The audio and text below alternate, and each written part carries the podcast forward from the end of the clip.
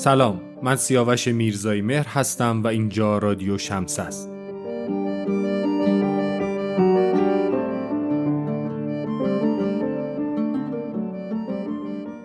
همونطور که مستحضرید در اپیزودهای ویژه رادیو شمس قرار درباره آثار و احوال متفکرین صده بیستم صحبت کنیم. در این قسمت مفهوم دوستی از منظر خانم هانا آرنت فیلسوف معاصر موضوع پادکست ماست. هانا آرنت عمدتا به خاطر نظریاتش درباره فلسفه سیاسی شناخته میشه. زمینه اصلی فلسفه ورزی خانم آرنت بیشتر حول مفاهیمی مثل دموکراسی، جمهوریت، انقلابها و حکومتهای خودکامه میگرده. و البته ایشون در حوزه اخلاق سیاسی و زیست بشری هم قلم زده. متنی که در این قسمت و در ادامه برای شما ارائه خواهم کرد نوشته خانم راهیل صفوی است منتقد ادبی که مفهوم دوستی رو از منظر هان آرنت برای ما و شما توضیح داده.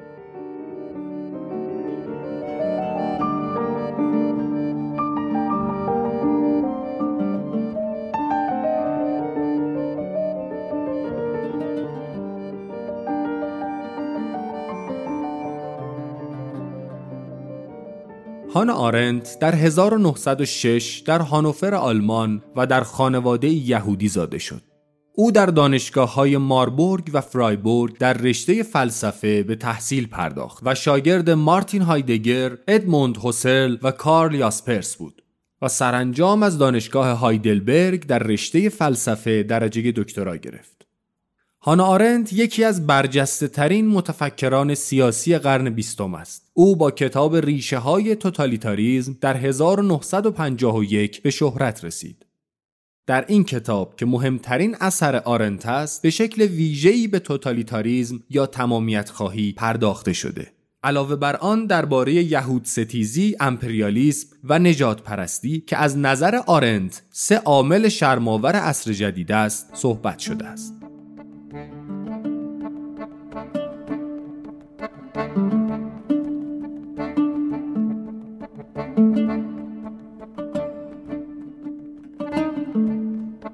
نوشتن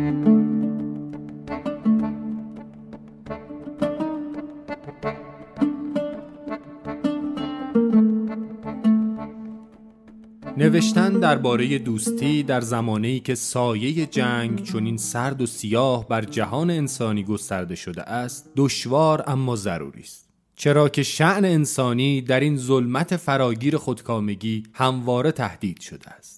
بنابراین هر کوششی برای یادآوری مسئولیت فرد در قبال دیگری و تأکید بر اهمیت روابط انسانی به مسابع نوری است که بر مفهوم مقاومت تابیده تا جانی دوباره به آن ببخشد.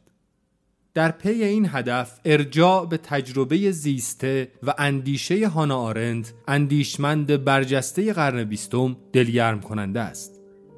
به گفته هانس یناس او در دوستی نابغه بود. دوستی نزد هانا آرنت نه فقط یک مفهوم بلکه عملی بود که او پیوسته انجام می‌داد.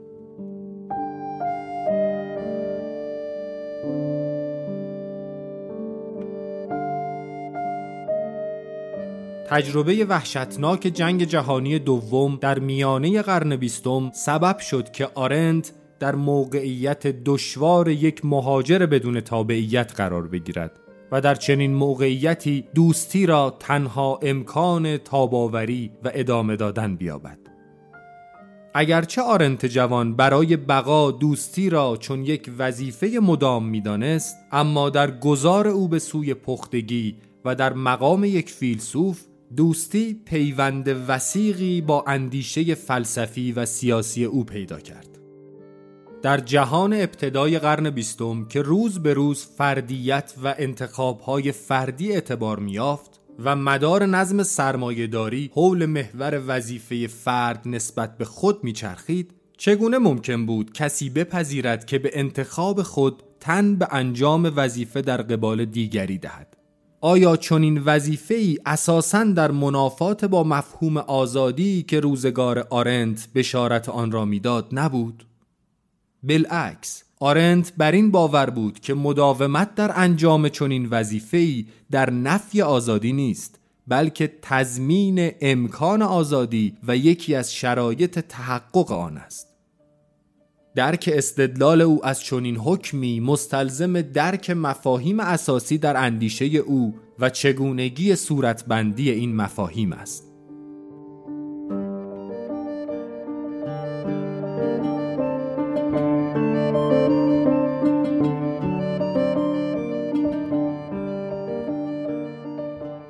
اولین گام برای فهم جایگاه دوستی در اندیشه هانارند مفهوم زندگی عملورزانه و ارجحیت آن بر زندگی نظرورزانه است. البته اینجا باید اشاره کرد که این مفاهیم از تجربه زیسته خانم آرند نشأت می‌گیرد.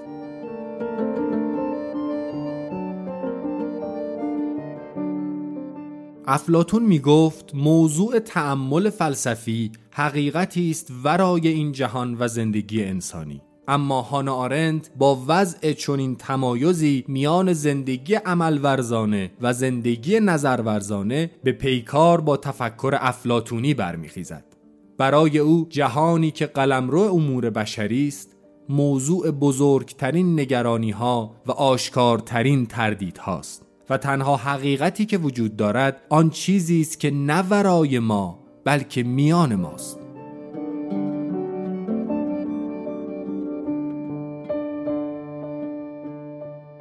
او با تعریفی که از زندگی مشخصا انسانی به دست می دهد انسان را به سوژه‌ای بدل می کند که حقیقت وجود او در هستی با دیگران شکل می گیرد.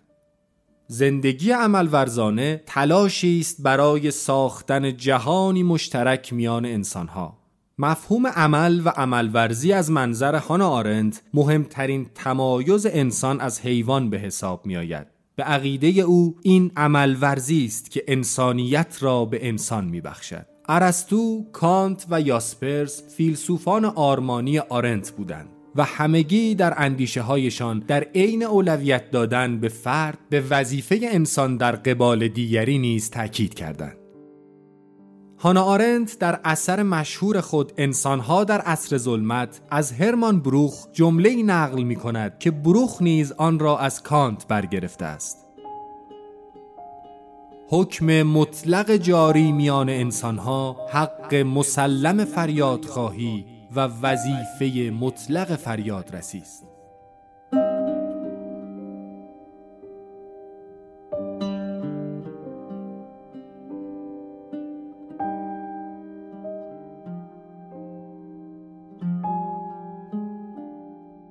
خانم آرند بیش از آن که به چیستی دوستی بیاندیشد به ملزومات آن میاندیشد. از نظر او دوستی بستری بین الازهانی فراهم می آورد که در آن می توانیم بالقوگی های خود را درک کنیم و آن را به فعلیت درآوریم. آرنت بر این باور است وظیفه و مداومت در انجام وظیفه نسبت به یکدیگر چیزی است که بر عهده ماست و به واسطه آن است که می توانیم ادعای مطالبه جهانی مشترک را داشته باشیم این جهان مشترک از دیدگاه آرند عرصه زایش مقاومت و ازمهلال هر نوع خودکامگی است جهانی که امکان بازپسگیری قدرتی را فراهم می سازد که به طبع آن دموکراسی آرمانی او محقق می شود. احساس مسئولیت در قبال دیگری از آرمانهای جمهوریتی بود که آرند نمونه اش را در آتن باستان یافته بود. جایی که همه انسانها با یکدیگر راجع به سیاست و سرنوشت خود گفتگو می کردند و در حوزه عمومی صاحبان قدرتی بودند که اساس سیاست دموکراتیک آنها بر این احساس مسئولیت استوار بود. هانا آرنت با تأمل در چگونگی سیاست ورزی در عرصه عمومی و امید برای بازیابی آن در روابط انسانی به دنبال پاسخ به این پرسش بود که دوستی چگونه کار می کند چه چیزی آن را به حرکت وامی دارد و مقاومت علیه خودکامگی را که بالقوه در آن است به فعلیت می رساند.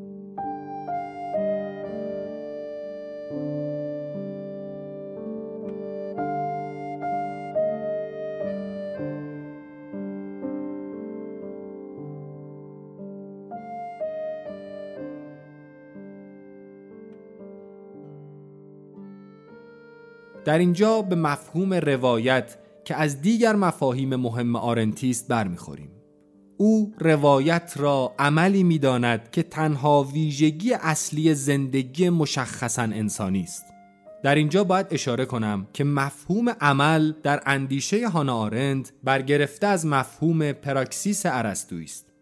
از نظر او برهه میان تولد و مرگ مادامی که با روایتی بازنمایی شود و با انسانهای دیگر به اشتراک گذاشته شود اعتبار مییابد و مزین به نام زندگی می شود پس زیستن همان اندیشیدن و به تعبیری همان روایت کردن است.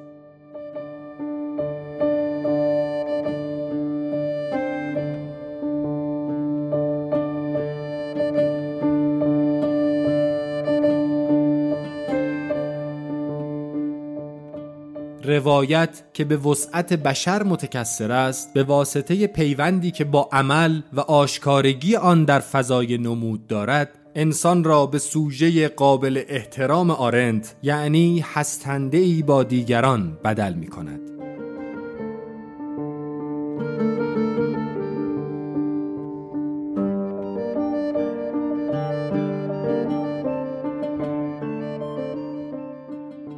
از نظر آرنت بدون تبدیل رخدادهای خام زندگی به روایتهای زمانمند امکان تاب آوردن رنجها و گریز از مرزهای تنگ و محصور معنایی وجود نخواهد داشت. او بر این باور بود که در جهان مدرن با توهی کردن مفهوم سیاست از معنا نوع تازه ای از خودکامگی یا توتالیتاریزم شکل می گیرد خودکامگی که در آن وجود یک ایدئولوژی کلنگر به محدود کردن و در نهایت انکار تکسر پرداخته و با حمله بردن به حوزه عمومی جایی که سیاست در گفتگو و روابط انسانی شکل می‌گیرد به ویران کردن پیوندهای طبیعی میان انسانها می‌پردازد.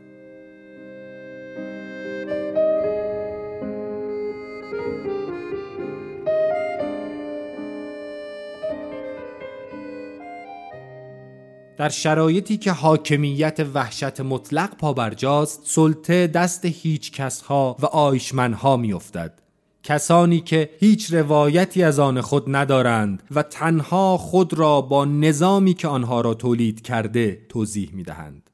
هانا آرنت هشدار می دهد که اگر جهان ما تحت سیطره آیشمنها درآید تنها از راه نظر نمی شود در برابر آنها ایستادگی کرد برای بازآفرینی همبستگی انسانها باید دست به اعمال بزرگ زد. اعمالی نه از جنس شهادت بلکه از جنس زندگی.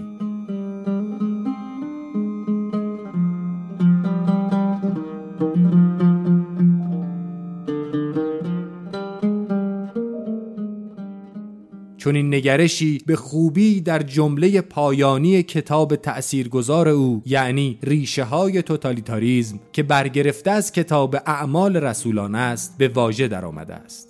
جمله ای که به نوعی منادی امید است برای زیستن در اعثار ظلمانی. او می نویسد خود را ضرری مرسان زیرا که ما همه اینجا هستیم. همه اینجا هستیم.